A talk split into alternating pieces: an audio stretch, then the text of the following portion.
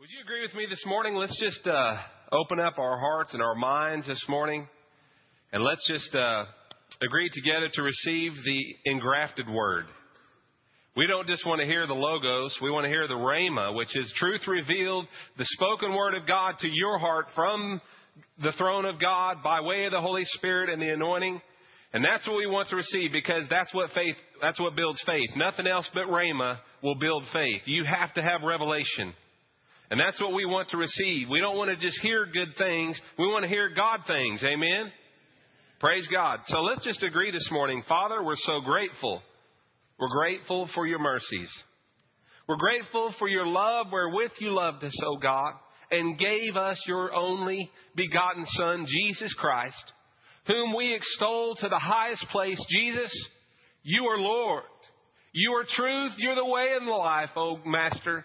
And we declare we just yield ourselves unto the Spirit of God, whom you have given to us, not leaving us orphans, O Father. But you've given us the great comfort and hope of your Spirit inside of us, resident presence of God. Holy Spirit, we're grateful. We do invite the light of your precious Son, Jesus, Father, into our lives right now in the name of Christ. Thank you, Holy Spirit, for leading us into truth and knowledge for opening up our eyes, for opening up our ears, giving us a spirit of revelation and wisdom and the knowledge of you, O God. In Jesus' name, amen. Well, praise God. I'm believing my way through the cold this morning. And so we're, uh, you'll have to hear a little bit of a funky nasally sound to my voice, but it's still not going to stop the anointed word. Hallelujah.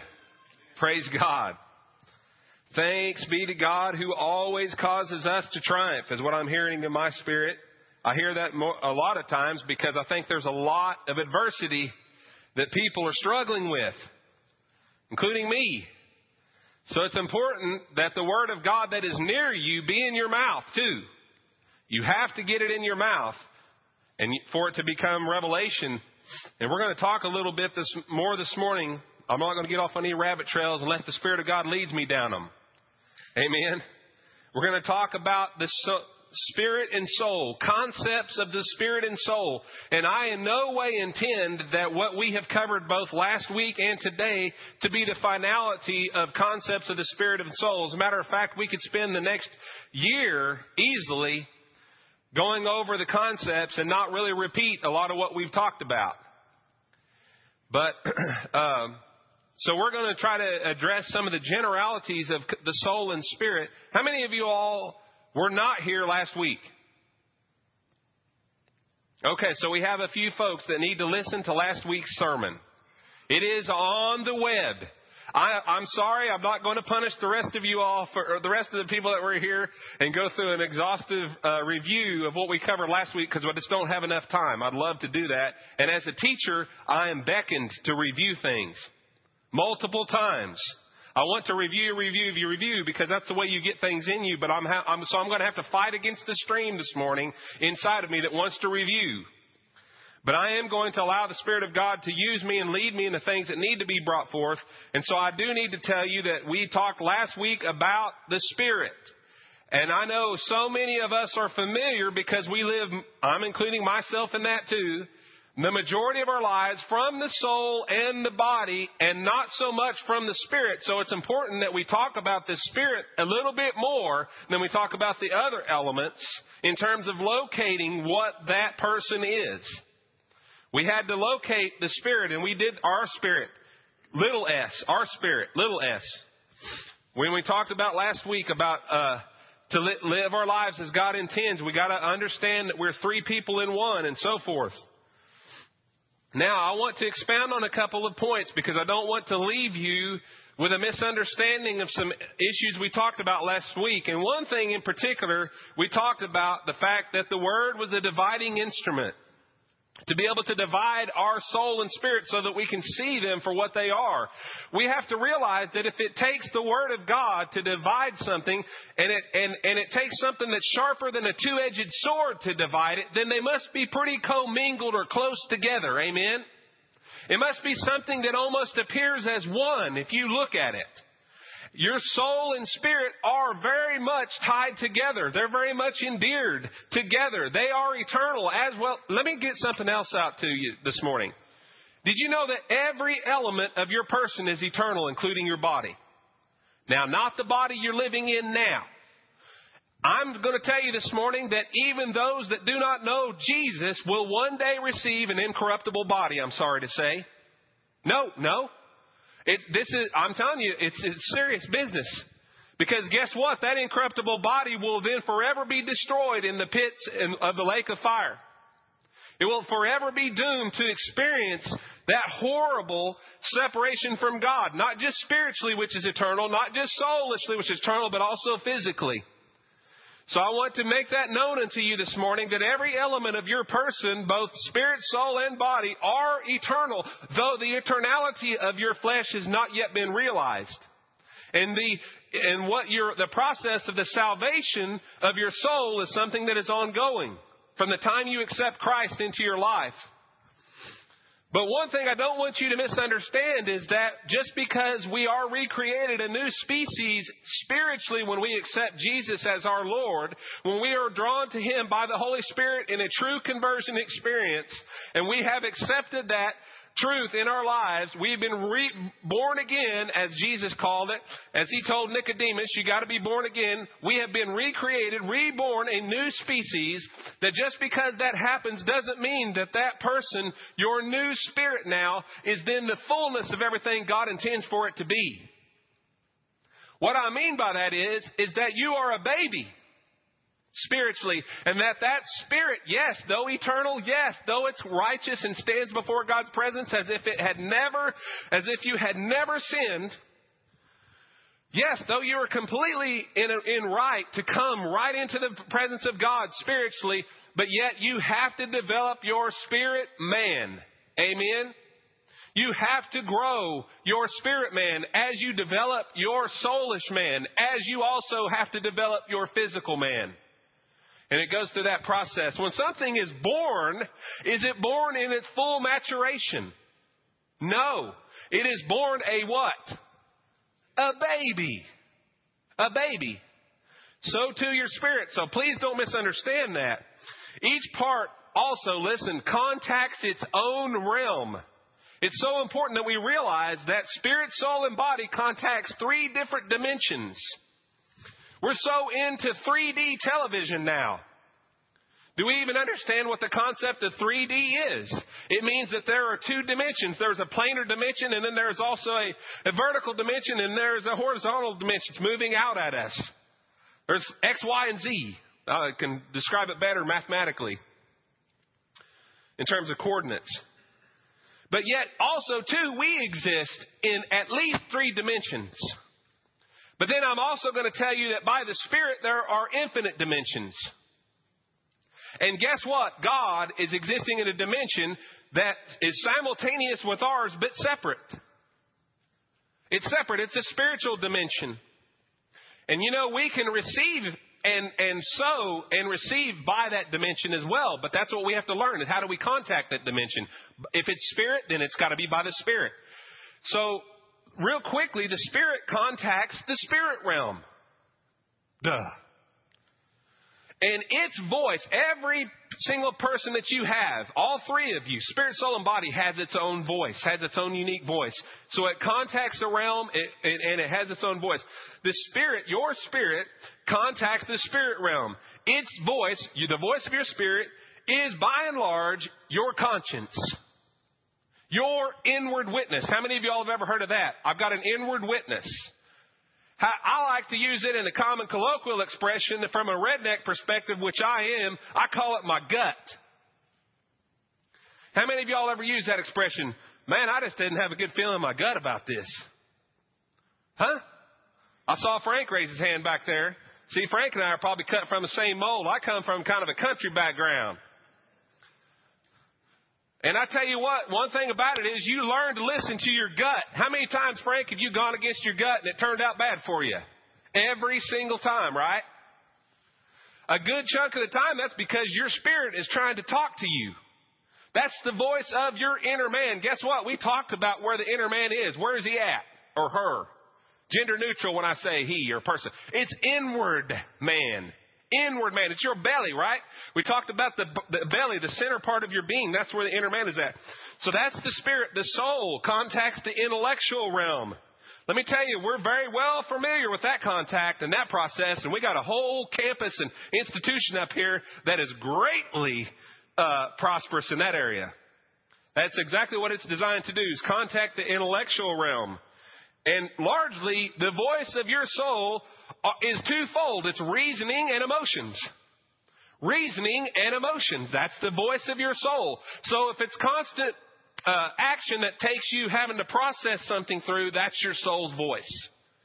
Now, I'm not telling you taking time to reflect inwardly and to meditate is your soul's voice. I'm talking about if whatever you're doing is having to be hammered through you, the confines of your understanding and logic, that is reason. And that is the voice of your soul. Okay? So it contacts the intellectual realm. The voice is largely reason, and it's lar- and and it's complex with emotions. Complex with emotions. We're very well familiar with emotions. Okay, and uh, the next thing is the body. And guess what? It contacts the physical realm. I can see every one of you. I can come out and touch every one of you. I'm contacting the physical realm with my body. Okay? And guess what the voice of the body is? Can anyone tell me? There's five of them. The senses. The senses. That's largely the voice of your body. It's about, it's about, well, I feel this, I smell this, I taste this, I hear this so on and so forth. That's largely the voice of your body. Okay, so real quickly, I'm not, I, I'm not, again, I'm not, I can't spend time reviewing last week as much as I'm fighting against the grain here, cutting against it. I'm just, it makes me almost want to twitch. So let me, let me expound a little bit on, on the, the development of each of these. We talked about the fact that you got to train and develop each part of your man. All parts are subject to growth and maturity. Listen, you, you have a spirit, you have a soul, you have a body. Every single one of those elements of your being must be matured. They are matured through a process of education, of discipline, of eating. Guess what? Your spirit man must eat. Your spirit man must eat. And the sad reality is because we largely live from the soul and the, fe- and the flesh, folks, if we could look into the spirit realm, we would see a general populace of gaunt and withered con- spirit conditions. I'm sorry to say that. We would see, we would not see obesity in the spirit. Do you see what I'm saying? And the reason for that is because we have largely ignored our spirit man in terms of feeding him or her. We have largely left him or her on the shelf. And we have confined him to one meal a week and it's on Sunday morning. If we did that to our flesh, you'd never have an obesity issue anywhere, would you? So, in matter of fact, you'd have people dying. And I submit to you, spiritually, where are we at? If you submit, if you only have one intake per week spiritually, where are you going to be? If you did that in your flesh, where would you be? You would waste away. You would eventually die, I say. Unless that one meal was an incredibly nutrient uh, packed meal, and you just drank vegetable oil. You know, something that was so nutrient packed and that's all you did, and your system was able to even process it, which it's not going to be able to do, you're not going to be able to survive on one meal a week. I'm going to submit to you and still live the same physical uh, uh, life as far as how you're, you're exerting yourself physically. Not going to be able to sustain that. It's not sustainable. So why do we do it spiritually? Okay, so all parts are subject to growth and maturity. Because of ignorance or indifference, we let our spirits suffer, barely feeding or even developing them. Matthew 4 4, listen to what the words of the Master say. My, red letter in my Bible and yours, it says, But he answered and said, being Jesus, It is written, Man shall not live by bread alone, but by every word that proceeds from the mouth of God. And there are several things in this, folks. This is our intake. For, for him to say that man shall not live by bread alone, does that not imply that there is another part of your man that needs feeding as well? Amen. Thank you, Cornell, for walking in and catching it that quick. No, it implies that there is another person, part of your person that needs feeding. Amen? If man shall not live by bread alone, then that means there's a part of your life that requires another bread. It requires the manna from heaven. It requires Jesus Christ that we eat Him and drink His blood. It requires that we participate in Him. But we have to consume the bread. And how do we consume that? We consume it spiritually. We consume it spiritually. That's spiritual consumption. There is so much revelation packed into this one scripture right here. I could teach an entire sermon just on this one scripture. There are elements when, the, when Jesus said, Man shall not live by bread alone, but by every word, the word word is rhema. That means that it's not just reading the Logos that gets you your spiritual feeding, that brings you spiritual nourishment. Guess what? It is by re- getting into the Word, being led by the Spirit of God, and allowing the Spirit of God to speak that Word unto you straight from heaven to where you understand it. And it brings enlightenment to you. That's what Rhema is. It's a spoken word. So the thing is, it's not just man shall live by every logos, every word that comes straight out of the word as you read it like a storybook, but it comes by you reading this word and by the Spirit of God as you open yourself, receiving revelation and wisdom and a Rhema word from God through it. That is what, that is the bread, folks. That's what we need to, and, and, Jesus said in his own prayer when the disciples asked him, How are we supposed to pray? What was one element of it? It was, Give us this day our daily bread. And I submit to you this morning that that bread is not just your flour, water, and salt, and with a little yeast mixed in it so that you can have physical sustenance. It is your spiritual manna from heaven so that you can receive strength and nutrition that you need to grow thereby. Spiritually.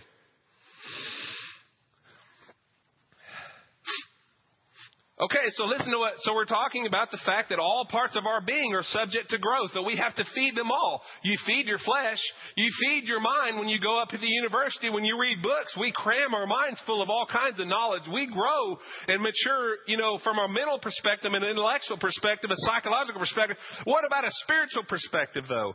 Yes, Jesus says you don't live by the physical bread alone, but you gotta have sustenance spiritually because you gotta grow. As newborn babes, 1 Peter 2, 2 says, desire the sincere milk of the word that you may grow thereby. Why would he say, every time we see babes, we see what? Milk. Babes milk. Babes milk. Why? Because that's their particular vein of nutrition.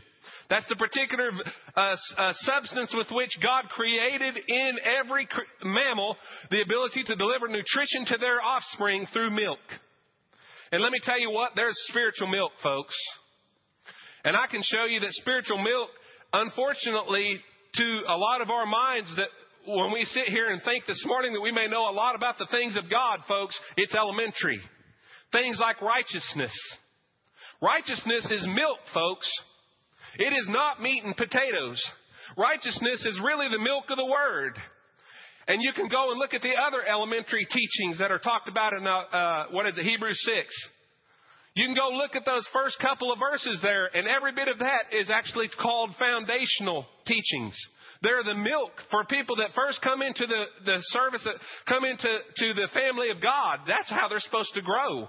And unfortunately, every single one of us are still still feeding on the elements, trying to get growth and maturity on the elements that really we should be leaving, a, a, a building on a foundation upon. You see what I'm saying? We should already be mature in those areas. I, listen, I'm not preaching condemnation. I'm talking to me too. Every single one of us. So by the Spirit of God, we just want to receive this morning the, the revelation that we got to grow spiritually. Amen? So Jude 120, see what it says? But ye, beloved, building up yourselves on your most holy faith, praying in the Holy Spirit. What is this building up yourselves? It's maturation. It's growth. And we've talked, we've heard that for three weeks from uh, Pastor CJ. Building yourselves up, praying in the Holy Spirit. Well, who is that building up? Is that building your flesh up? Is that building your soul up? No, it's building your spirit man up.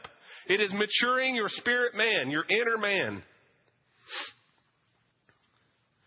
And then what we could see is in Ephesians 4 11 through 15, that's another a good uh, example. I'm not going to read that, it's too long, but it's very, very good. And it actually talks about the fact that if you don't allow the maturation process to take place, what will happen is men can come in with every wind of doctrine and blow you from one side to the next because you are not uh, having a foundation and a, and a maturity in you laid to the point that you know how to be discriminate about what you take in. You know, little babies, what is the most characteristic thing of a little baby? Hand to mouth, hand to mouth, hand to mouth. Every single thing. It could be a marble. It could be a piece of bread. It could be a piece of poison that would kill them if it made it to their mouth. But it all is the same thing to them. It's hand to mouth. And you know, spiritually, it's the same thing. We have to protect our spiritual babies, folks. People that come into the kingdom of God when they have never known anything about it before, yes, they are recreated a new species in Christ. Yes, they are alive now unto God. But soulishly, they are dead still. They have to have a renewal in their mind. And physically, we know what's going to happen later on when Jesus is going to return, so we don't focus so much on that.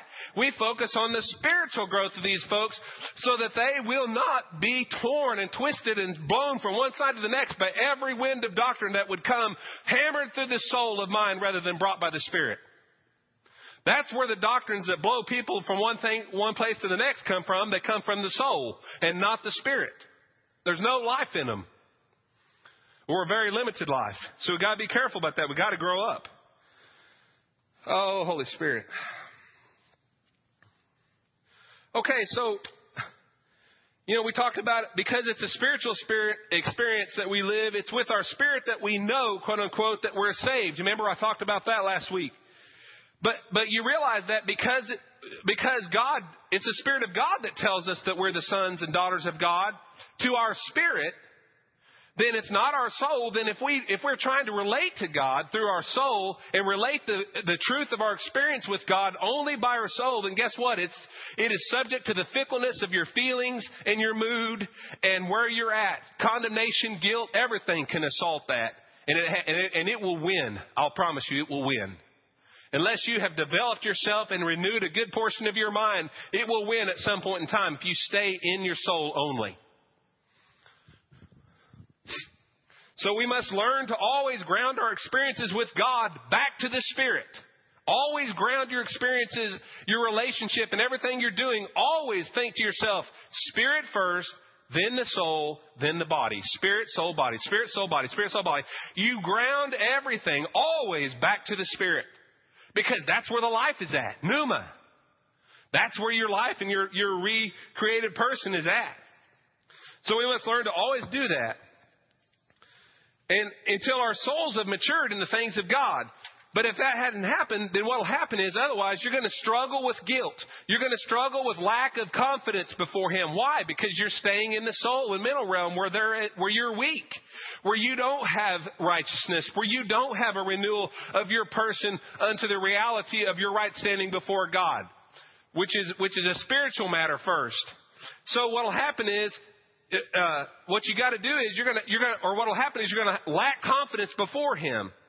In other words, let your spirit or heart be the driver of your relationship, folks. Don't let your soul be the driver. Let your spirit be the driver. If you don't, you're going to struggle.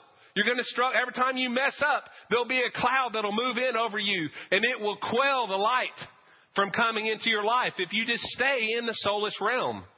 You always supersede that cloud and blast it with the light of the truth of God coming from a spiritual perspective where what you do is you ground it back and you say, no, you build up yourself and then what you do is, is you release the truth of God out of your mouth and declare, no, himself bore my sins Himself carried my pains if it's a sickness that you're dealing with. If, it's righteousness issues and condemnation, then you know, therefore now there is now no condemnation for those who are in Christ Jesus. And where the law of the Spirit of life in Christ Jesus has set me free from the law of sin and death. But listen, it's the law of the Spirit of life, not the law of soul of life. It's the spirit realm. Again, you ground it back and then you speak those truths out into your life coming from a spiritual perspective. Listen to what 1 John 3:21 says. If you don't think this is important, listen to what John says to say about it. The apostle John says, "Beloved, if our heart condemn us not, then we have confidence toward God. And whatsoever we ask, we receive of Him. How would you like it to be that anything you ask of God, you receive? I want to read it one more time then, based on what I just asked you. Beloved, if our heart condemn us not, if our heart condemn us not, then we have confidence. And whatsoever you ask, you will receive. Why? Because we keep His commandments and do those things that are pleasing in His sight. Well, how is all that done? It's done by the way of the Spirit, not the soul. Not the soul, guys. It is by way of the Spirit. You have your confidence from a spiritual perspective. And you have to always supersede what is being told from your, the voice of your intellect and the voice of your senses with the voice of your conscience, a voice of the new law that has been written on your hearts and minds by way of the Spirit. Hallelujah. So listen, your head can't be your heart. Don't let it run or rule your experience or you'll be off. With this, you realize that the love is a spiritual matter in substance. We talked about this last week. We know that God is love, and if God is spirit, then that means love is spirit. It's a transitive property. I can even apply logic to this. If A equals B and B equals C, then A equals C. I've got God, I've got God being spirit. I've got love being spirit. Then if, then if God or God being love, then God is spirit. God is love. Then love is spirit. You see what I'm saying? Love is a spiritual thing before it is anything else. And because of that, unless we realize that, then we're going to be limited. If we just always come from the phileo perspective, we always come from the mental and soulish perspective of love, we'll never be able to forgive completely. We'll come to a place that eventually something will happen to you that you will have a grievance against your person so bad that you'll never be able to forgive if all you come from is a mental perspective of forgiveness. So, so I submit to you this morning, how, if anyone struggles with unforgiveness this morning, this is probably the answer. Because if you can't forgive of your flesh, if you can't forgive in your mind and intellect because of the memories that are there, because of the experiences that rightfully you are in the right to not forgive because they hurt you, because they may have abused you, because they may have abandoned you, because they have, may, may have never saw value in who you were as a person that they begot. I'm talking about maybe children to parents this morning. If you're in that position this morning, I declare to you this morning the obvious. You cannot forgive by soul. You can't come up with enough gumption inside of you to say, I forgive and release them and still be over the pain and the heartache of it and the, and the bondage because of it. There's only one way this morning that that's going to happen. And if that comes by way of pneuma man, it comes by way of the spirit man this morning. You have to remember everything grounded back to the Spirit. You have to ground it back to the Spirit and say, God, I, you know, it's just like Jesus in the garden. If there be any way, let this cup be removed from me. Guess what? That was his soul. That was the, the anguish of his soul, declaring to his father, God, I can't see how I'm going to make it through this. Oh, come on this morning. Jesus is sitting there in the garden. He's in the Gethsemane, which means the wine press, the oil press. He's under a pressure, an intense pressure, because it's not because of the fact that he's going to die a physical death. It's because he's fixing to be separated from the Father. Did you realize that Jesus, though he was God, he was 100% man, and he had to live his life here just like we do in the same weakness and frailty potential that we have? He did do it, folks.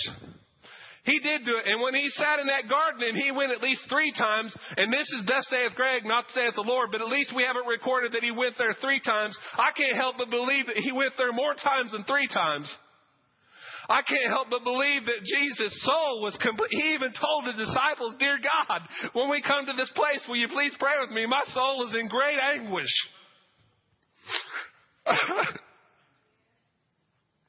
He told his disciples, My soul is in anguish. What does that mean? When you come to the place that, that that means you're completely consumed. You can't think about anything else. His mind, will, and emotions were completely consumed with what he was going to have to face, folks. It wasn't the beatings. There are many people that have been beat. It wasn't the crucifixion. There are many people that have been crucified physically. It was the fact that he was fixing to be made sin itself and then have to be despised by his father. Dear God.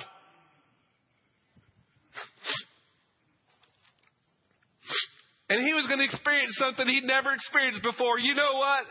The, the Ancient of Days. the Ancient of Days who knows the end from the beginning actually had something he didn't know. Our master didn't know. I'm sorry, folks. It touches me, it pierces me. Oh, dear God, Jesus.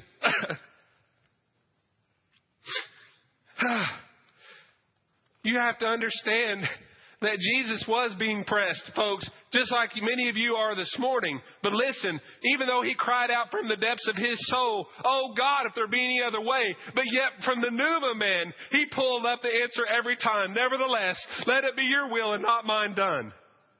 That came from the Spirit. But then his soul would cry out again as he would sit there and think about it, as his mind would be tormented and consumed with those thoughts about being separated and what that was going to be like, and the fact that he was going to go to hell and be submitted unto the enemy himself for everything the enemy wanted to do to him. But yet he would come back from the pneuma perspective, a spirit man perspective, nevertheless, let your will be done and not mine. Do you see that that's the way we live our life too? Every single one of us. That's the only way you're going to live your life and overcome that, that Gethsemane experience in your life. and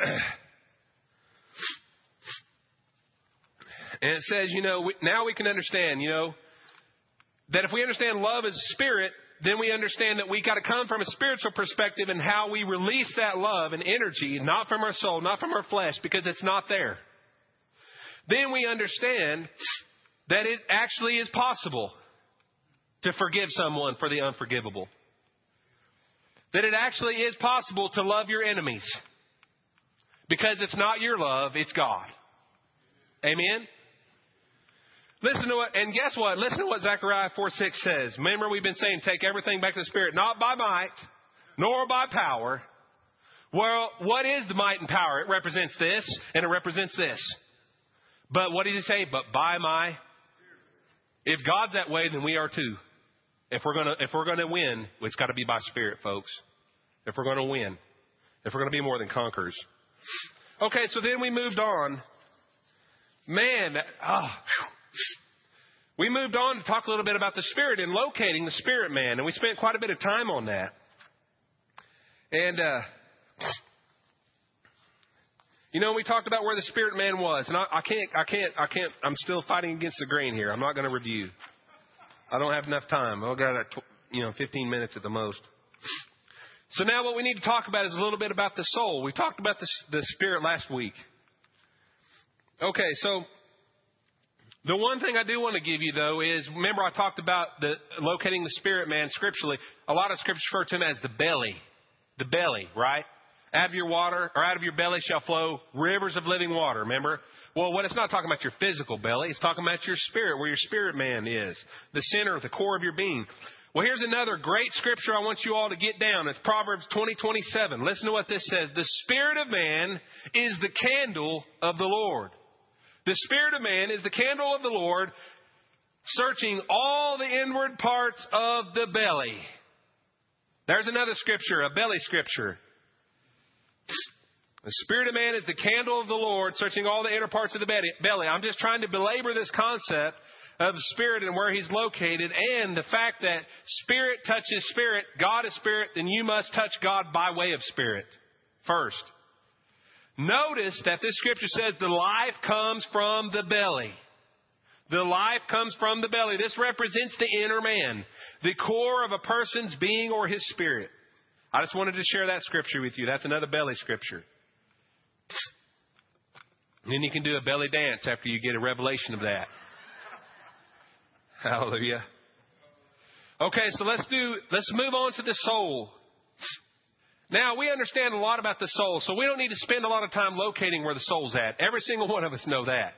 We're very well familiar with that. The soul is that dimension of man that deals with the mental realm.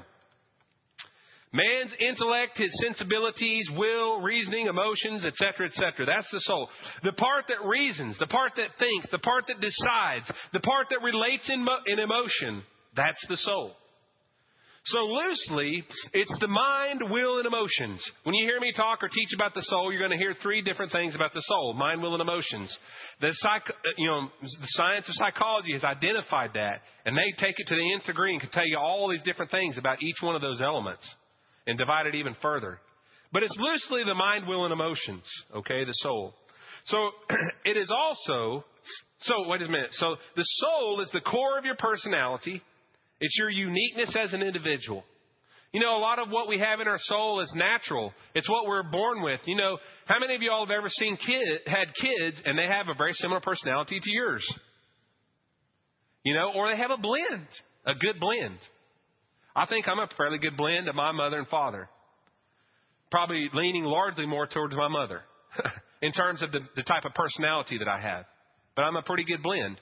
You know, a lot of that is there's some genetics involved in that. There's also spirit involved in that in terms of what they have begotten and how God's created me through them. Same for you all. Okay, so the so the soul though is the suke. We talked about pneuma, P N E U M A, pneuma being the Greek word for spirit. Okay, that's where we get the word spirit in the New Testament translated from pneuma. Okay, well, there's a, there's a Greek word for, for the soul too, and it's called suke, P S U C H E, suke. And, and it is, you know, pneuma is a deep, forceful breath. It's a deep, forceful, cleansing blast of breath, of air. Whereas pneuma is a shallow breath. Like most of us sitting here right, right now, or I said suke, I said that backwards. Pneuma is the forceful breath, suke is the, the shallow one. Most of us are sitting here doing the suke shallow breaths, not having to exert ourselves. But if I went and got, a, got an axe, Marty didn't know about this, and I had to go out here and said, I don't want this one tree down out here anymore. I want you to take it down with that axe. I bet it wouldn't take more than about five or six strokes, and you'd be in pneuma real quick. You'd be breathing real forcefully. you ever you ever used an axe to chop down a tree, Marty? Oh yeah, okay. I guarantee you, man, I got a lot of respect for people that can wield an axe all day. Man. Okay, so talking about the suke, the soul. So we're very familiar with attributes of the soul, so we're not going to spend a lot of time on that. But we, however, what we do need to spend time on is understanding how the soul works in relationship to God and the role that it should play. The role that it should play. The role that it should play. Not that it does. That's what we're going to get down here for just the next few moments. So, because of its nature, the soul does not contact the spirit realm. We talked about it being soul contacting the intellectual realm. And therefore, it cannot receive from it except, except by way of its connection with your spirit. Your soul is connected with your spirit. And for it to receive anything from the spirit realm, it receives it by way of your spirit. That's the connection. That's the feed. The news feed, if you want to look at it like that. Okay?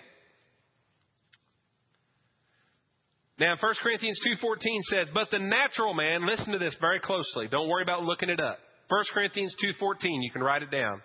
But the natural man does not receive the things of the Spirit of God. There's a confirmation to what I just said. Why? Because they are foolishness to him. That means they don't make any sense. Nor can he know them because they are spiritually discerned. Again, your spirit contacts the spirit realm, your soul contacts the intellectual or psychological realm, your body contacts the, the physical realm.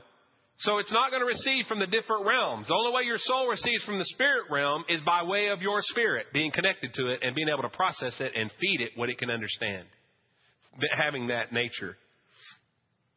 And guess what? Here in this scripture right here, the natural man, guess what the word natural man comes from?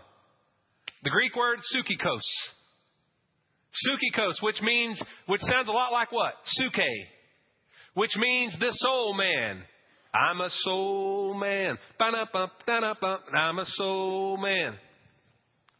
You darn right. Most everybody is nothing but a soul man and flesh wrapped around it. Especially that guy that sang that song. I don't even know who he is. I'm just deep. He only knew one part of his life, and that was the shallow breath, rather than the deep, forceful breath that can carry you through some some things. So anyway, soul. Man now I got all that song in your mind, don't I? So the natural man does not receive the things of the Spirit of God. The psychikos man, the suke, will not receive from the Spirit of God. It, it just manifests exactly what I said. It proves it out. That your mind is not received from God except by way of your spirit. So trying to understand, listen closely, or reason out the things of the Spirit through your soul will, capital N-E-V-E-R, work. It will never work. You cannot reason out and hammer the Word and the things of the Spirit through your soul to produce the fullness of life that God uh, has in it. It's not going to work, folks. You don't hammer it through your soul. You don't run it through your soul as a process first. So you receive, so how do you receive it, Greg? Well, here's what you do. You receive revelation or illumination by your spirit. The spirit of man is the candle of the Lord. If you look at the word candle, it's actually the word lamp. It can be translated the word lamp. Guess what? The Spirit of God contacts your spirit, provides illumination that brings enlightenment to your mind and the rest of you. That's how you receive enlightenment. That's the formal process of revelation. Spirit first, soul, then body. So, you receive revelation or illumination through your spirit by the word of God. Spirit of man is a candle of the Lord, which then illuminates your mind. I think Psalmist said, the entrance of your word brings light. Light is illumination. It lets you see what's going on. You, uh, it means understanding. If you want to get understanding about the things of God, start with the Spirit, because that's the only way it's going to happen. I'm talking about to any depth or degree of impact. And again, here it is. I didn't even know I put it in here. Proverbs 20, 27. There it is. Spirit of the Lord is a candle, or the Spirit of man is a candle of the Lord, searching all the inward parts of the belly. That your spirit, God's spirit. You relate to Him in spirit first. He uses your spirit to contact the rest of you and, and bring revelation. Okay, the primary mode, and I, I want everyone to listen very closely. The primary mode and reason for religion. This is it. Religion. I'm talking about the lifeless things of God. There's no such thing. I'm talking about taking the things of God and hammering them through your soul produces one thing, and it's called religion. It's called a bunch of bunk, a bunch of things that have no life in them, a bunch of things that are going to bring bondage to you. Man doesn't receive enlightenment of his truths by way of their mind, so they establish their own truths. That's religion. That's the, to me, that's the formal and scriptural definition of religion. Romans 10:3. Listen closely to what it says. It says, "Since they did not know the righteousness that comes from God." Again, how do you know the things that come from God? By way of enlightenment through your spirit. And since they did not know, then that means that they had not been enlightened. So since they did not know the righteousness that comes from God, they sought to establish their own. That is religion right there. Boom. You know what talk about what religion is? It's when you cannot receive the things of God, and so what you do is you make up your own construct. You make your own thing up. You build that Tower of Babel. You try to reach God through your means. So we must realize that we can pray, worship, preach, prophesy, give, love, serve, minister, etc.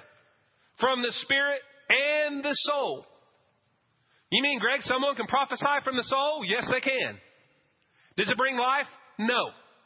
Does it bring condemnation, guilt, and, and everything else opposite of what prophecy is supposed to do? Mostly. I'm sorry, but it's the truth. If it's coming from a tangent of your soul, there's not going to be life and anointing and, and that burden moving, yoke destroying power in it. Can you minister from the soul? Yes. It happens every Sunday. Can you sing and worship from the soul? Yes. Happens all the time. Has for thousands of years. But can you do it from the Spirit? Yes, you can. And that's where we're supposed to do it from. That's where the life is at. Can you preach from the soul? Yes. Done it several times. Can you pray from the soul? Yes, I've done that thousands of times. But guess what? You're supposed to do some things from your soul, but it, remember what I've told you. It's the order of things spirit first, then soul, then body. You always come from a, spirit, a tangent of the spirit first, then work that through your soul, and then your body. Not the opposite. So we got to realize this. Listen to what 1 Corinthians 14, 13 through 15 says. Therefore, let him who speaks in a tongue pray that he may interpret. For if I pray in a tongue, my spirit prays, but my understanding is unfruitful. So right there is the proof of what I'm saying. You've got a spiritual prayer, you've got a soulless prayer. But does, I'm not telling you you don't pray in this from your soul perspective too. Listen to what Paul says. Well, what is the conclusion then? I will pray with the spirit, and I will also pray with my understanding. I will sing with the spirit, and I will sing with understanding. It's important to do both, but listen, start with the Spirit and then let that move through your soul. That's what we're looking for, is that order. And here's a, here's a revelation to maybe some of you all. Did you know that you can even serve as a fivefold minister, apostle, prophet, evangelist, pastor, teacher, because of and by the soul? They're all over the world, have been for generations. There are many people that serve in the fivefold ministry entirely from the soul. I mean, with a smidgen from the Spirit. And they do good works. And they do things that God, you know, that, that, that look good and sound good. And they might preach the gospel and everything. But folks, the, the true life is in the Spirit. You got just a shallow life from the soulless perspective. It has to come by way of the Spirit. Okay, so we see a distinction in life. I'm really close to being done. By the Spirit, according to what the mind is focused upon. So notice that a life by soulless nature alone cannot please God. Why? It always relies on what is seen, what is known, what is understood, i.e., it's not faith. Listen to what Romans 8, 5 through 8 says to prove this. It says, For those who live according to the flesh set their minds on the things of the flesh. But those who live according to the Spirit, here it is, the order spirit, soul, body. You live according to the Spirit, then the things of the Spirit, or set their mind on the things of the Spirit. For to be carnally minded is death, but to be spiritually minded is life and peace. Because the carnal mind is enmity against God. That word enmity means to be divided completely against. If you want to be in a position far from God, then you live from a, nothing but a soulless perspective. At some point in time, you're going to reach, really reach a place to where your pride, the knowledge that's puffed you up, is going to separate you from God. Now, it won't separate your relationship, it'll separate your fellowship. We don't want to be in that position. So it's spirit first. We set our minds on the things of the spirit according to the scripture. So this is the last thing. Your soul must be saved, quote unquote. It must be saved by way of a continual submission to God's word and the renewal of it by revelation. So how do we, you know, Greg, what is our hope from a soulish perspective? We have a lot of hope. It is the word of God. It's the rhema of God that comes into our life that we receive that illuminates our mind by way of the Spirit. James 1:21, listen to what it says. It says, "Wherefore, putting away all filthiness and overflowing of wickedness, receive with meekness the engrafted or the implanted word, which is able to save your souls." That, so that word is suke there. We're talking about the, soul and we're talking about the fact that we have to have it saved and renewed.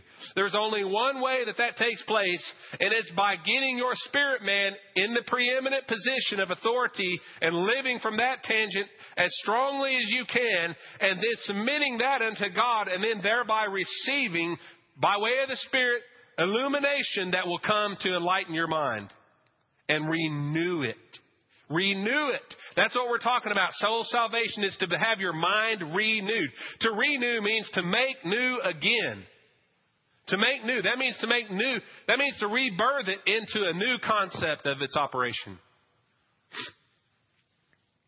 Romans 12, 2. And be not conformed to this world, but be ye transformed by the renewing of your mind. There it is again that you may prove what is the good, acceptable, and perfect will of God. How many of us this morning want to do the will of God in our lives? How many of y'all would like to know what the will of God is for your life? I got both hands up. Guess what? You can know what the will of God is. As a matter of fact, you can prove it out. And that scripture just told us how to do it. How do you do it, though? How do you do it? You can't be conformed to this world. That means you cannot live your life the way other people live it. The way the majority of this world is going to live their life, and that is from completely the soul and the flesh perspective. You have to not be conformed to that concept. You have to have a paradigm shift. You have to be transformed to be transformed means to be made from take something and absolutely recreate it into something brand new, something that's not even in relation to what it was before. When we talk about transformation, I'm talking about taking an old, nasty, hairy caterpillar and turning it into a beautiful butterfly. That's what I'm talking about this morning. That's what I'm talking about being made renewed. It's the same organism, right? But it has been made renewed. It has been renewed into a new manifestation. It has been transformed into something different. It's the same organism, it's the same genetic makeup. I can take the juice of a caterpillar and the juice of that most beautiful butterfly, and I can study it uh, through electrophoretic investigation genetically and prove out that it had the exact genetic dis, uh, code, the exact protein uh, that are called by that genetic code. It's the same organism, 100%, but guess what? They don't look anything alike. They're completely different. They have no relationship to each other from a physical perspective when you look at them, do they? But yet they're the same organism. I'm here this morning to tell you by the Spirit of God, God is awaiting to deliver unto you a renewal process that will transform you from that old, nasty, hairy, grubby soul in suke to take that person in that position and to pull you through a process of transformation that will make you something new and beautiful and something that can ascend unto a different level. Amen? Hallelujah. Praise the Lord. That was just straight by the Spirit. I didn't have that on my notes. Praise God, will you stand with me this morning? I didn't even take an hour. Hallelujah. Praise the Lord.